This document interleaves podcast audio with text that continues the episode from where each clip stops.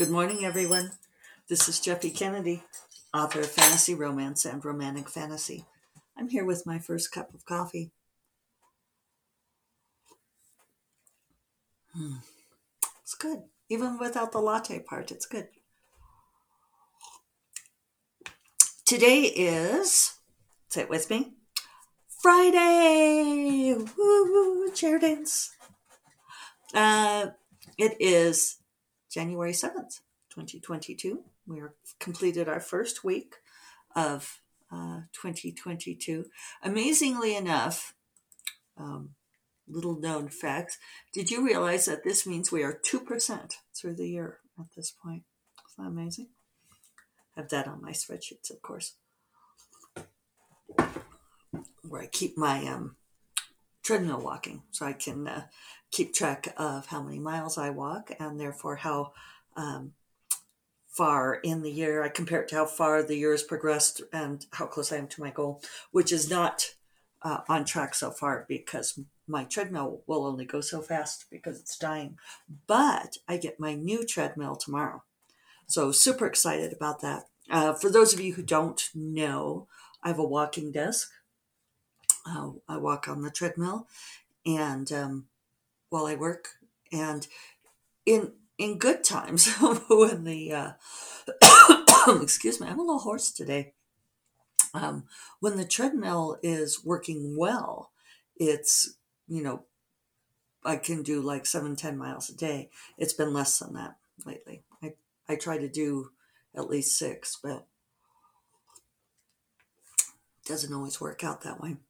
So this time for the treadmill, I paid the extra money for the heavy duty um, treadmill.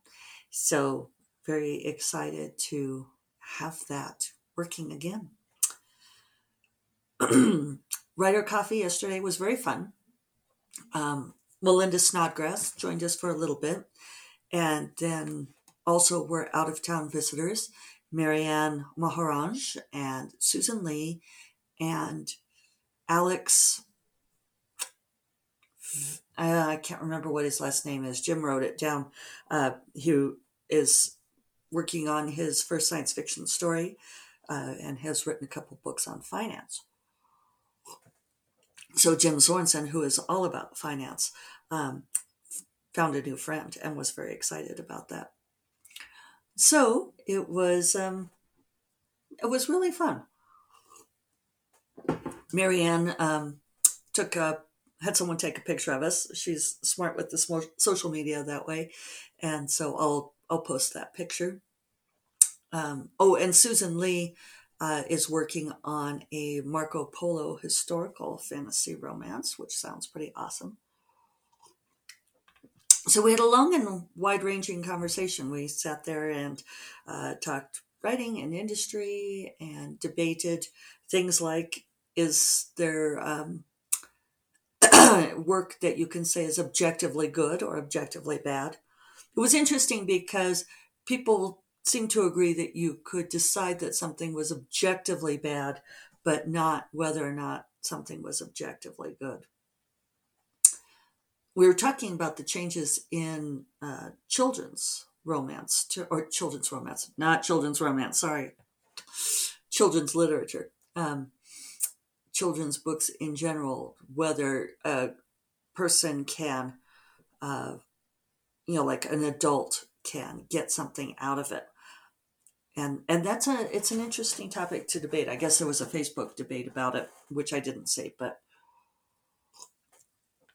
um, yeah, it was a question of whether you know if a book is targeted for someone of a particular age, does it retain that uh, value for someone else. And I used the example of Susan Cooper, and Marianne said, no, her stuff held up. And then the conversation moved on, so I didn't get to come back and uh, defend my point, which um, now I will to you guys. But, you know, I love Susan Cooper's books. I have them on my shelf, uh, that uh, five book series, the the dark is rising and so forth. So then I think it ends up with silver on the tree.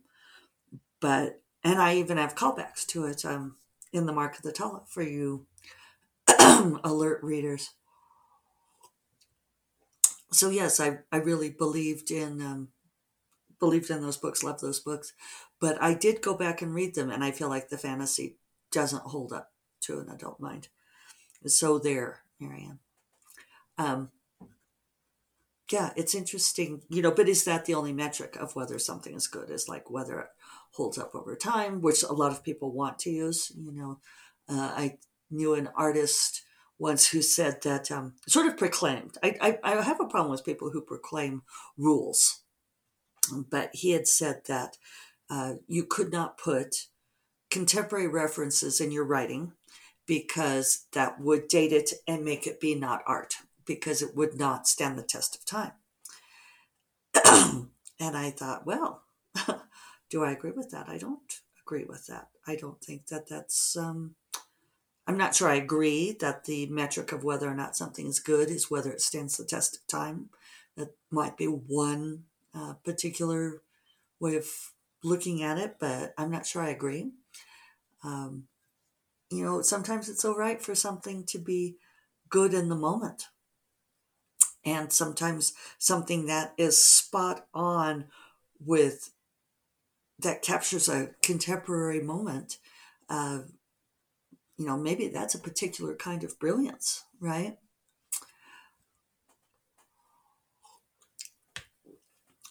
and I and I come back often to the example of Jane Austen, you know, which certainly have stood the test of time, at least uh, this amount of time.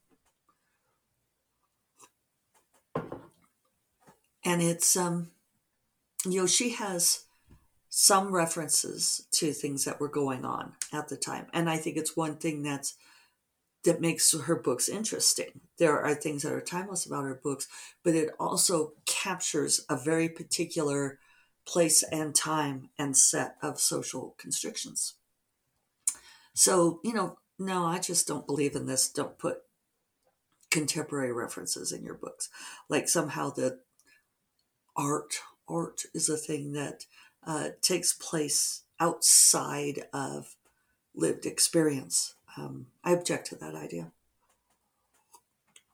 But it was a terrific day. Um, and Marianne commented in her Facebook post that uh, she was reminded of why she had loved conferences and why she missed them. And I thought that was a really good point because, um, you know, just there is no replacement for that getting together and sitting around a table over a meal or over drinks and having long conversations. Um, it's just, you don't have those kinds of conversations online. They just don't occur in the same way, which is unfortunate. There's just a thing about being with people. So, and then last night I had drinks with Megan and Charlie. Megan was very amused by my uh, lipstick stained interior of my mask, so she made me take a photo of it. And I've already seen a couple comments. I posted it to Instagram, you know, with people saying they stopped wearing makeup. I'm on video now so much that I'd like started wearing makeup um, much more consistently than I was before the pandemic. And then there's an event tonight. I mentioned this on yesterday's podcast at uh, Beastly Books, Jean Cocteau Theater. Marianne will be uh, talking and interviewed by Susan. So I'll, I'll go to that tonight. That'll be fun. It'll be more peopling. So that's great. And oh, yeah, so along lines of conferences, you know, we were talking about Marianne said, who's going to conferences this year? And I said, you know, we're still trying to do the in person Nebula conference. We had a meeting about it yesterday, and you know, we're committed to doing a hybrid conference as best as possible. Uh, you know, and it's just that the situation keeps changing. But last night, Charlie told me that Omicron had already spiked in South Africa and was on its way down again. So maybe we'll be in good shape. We want to do that, um, you know, that in person conference so that people have a chance to get together and talk to each other. Just like that. So let's see. Where else am I at? I did manage to get, I think I mentioned on yesterday's podcast, I did a thousand words before I left yesterday. That really helped because I did not get that many after I got back because I talked for a long time and then had a board meeting in the afternoon. And um, yeah, I don't know that I have a whole lot else to say today. Um, I must be hoarse from talking to people. Isn't that funny? Uh, all of this um, not talking to people, and then now we are. I am boosted though, so uh, and we don't have much Omicron variant here in Santa Fe yet. So hopefully things won't close it down again too much with uh, Omicron raising its ugly head. So um, I'll pause you guys for a moment. I had to go check on the hubs. He is about to, to leave on an errand, so had to go have a conversation with him. So I'm so good at this pause button now. So let's see. Um, what else? I think my Friday episodes tend to be short, don't they? I, I'm kind of done by Friday. Uh, yeah, just sort of start running out of of steam, and maybe all the talking, talking to people. Uh, yeah, it was just really fun to to have writer conversation with new people. Um, we had a argument about sex scenes versus fight scenes. Um, there are still uh, uh, people think that fight scenes reveal as much about a character and character transformation as sex scenes. I still don't believe it. Um, Marianne said that there are. She said conceded that there were not many really good fight scenes, but that the ones who are good are really good. Um, which okay, and I said okay, well name one name a you know i want to read the really good fight scenes and she said well the the sword fight in princess bride and i said okay i'll concede that one but then it was like what else uh, and they did refer to a scene in uh, the expanse books but it's a later expanse book and i have not read the expanse books so i haven't read the expanse books i had to pause there for a second uh, but I do have Leviathan Wakes on my Kindle. So um, hopefully they won't kick me out of New Mexico for not having read uh, Ty and Daniel, who write us S.A. Corey. Um, I'll catch up. It'll be interesting to uh, see what you guys think. See, I left my office door open because I thought my husband was leaving, but he keeps coming back for yet something else. So that's why I keep pausing. Um, so yes, there's a scene in Leviathan Wakes where they were talking about the fight scene, which I think is interesting because it sounds like it's actually a closed door fight scene because they said there's somebody pulls the trigger and then it goes to the aftermath and that it's really brilliantly done. Um, sounds like off the page fight to me. So those of you who have read the Expanse series, uh, maybe you know the scene, but I'll have to wait until I get to it. I think it'd be fun to read that series.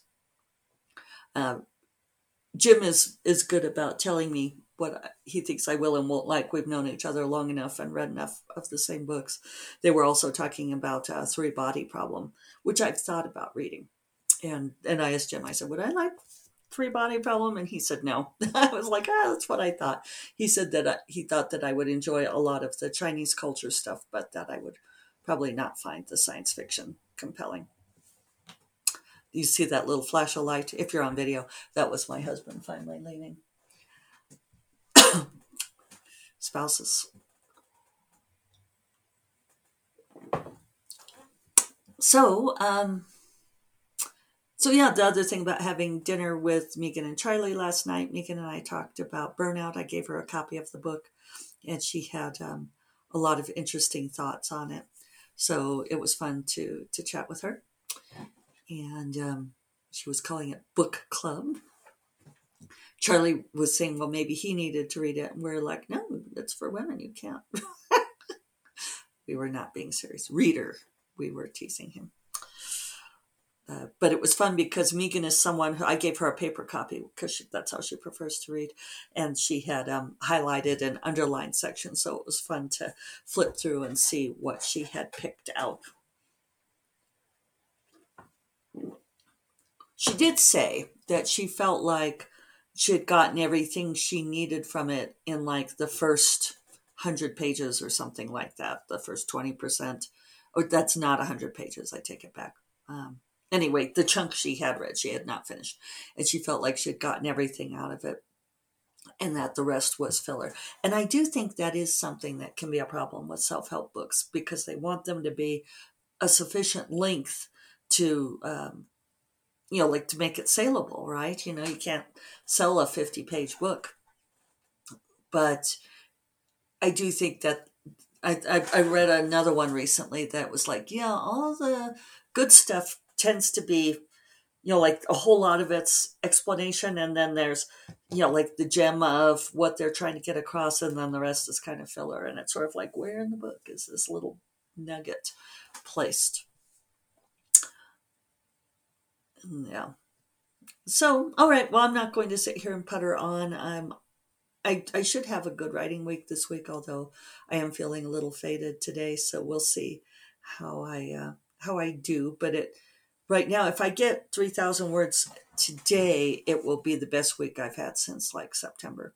So perhaps the new method is working. One would hope. All right. Um, I'll remind you all that First Cup of Coffee is part of the Frolic Media Podcast Network, and you will find more podcasts that you might like at frolic.media slash podcasts. And I will talk to you all on Monday have a wonderful weekend. Um, I'm going to try the unplugging thing on Sunday with the, the phone and stuff and see how that does. So um, you all take care. Bye bye.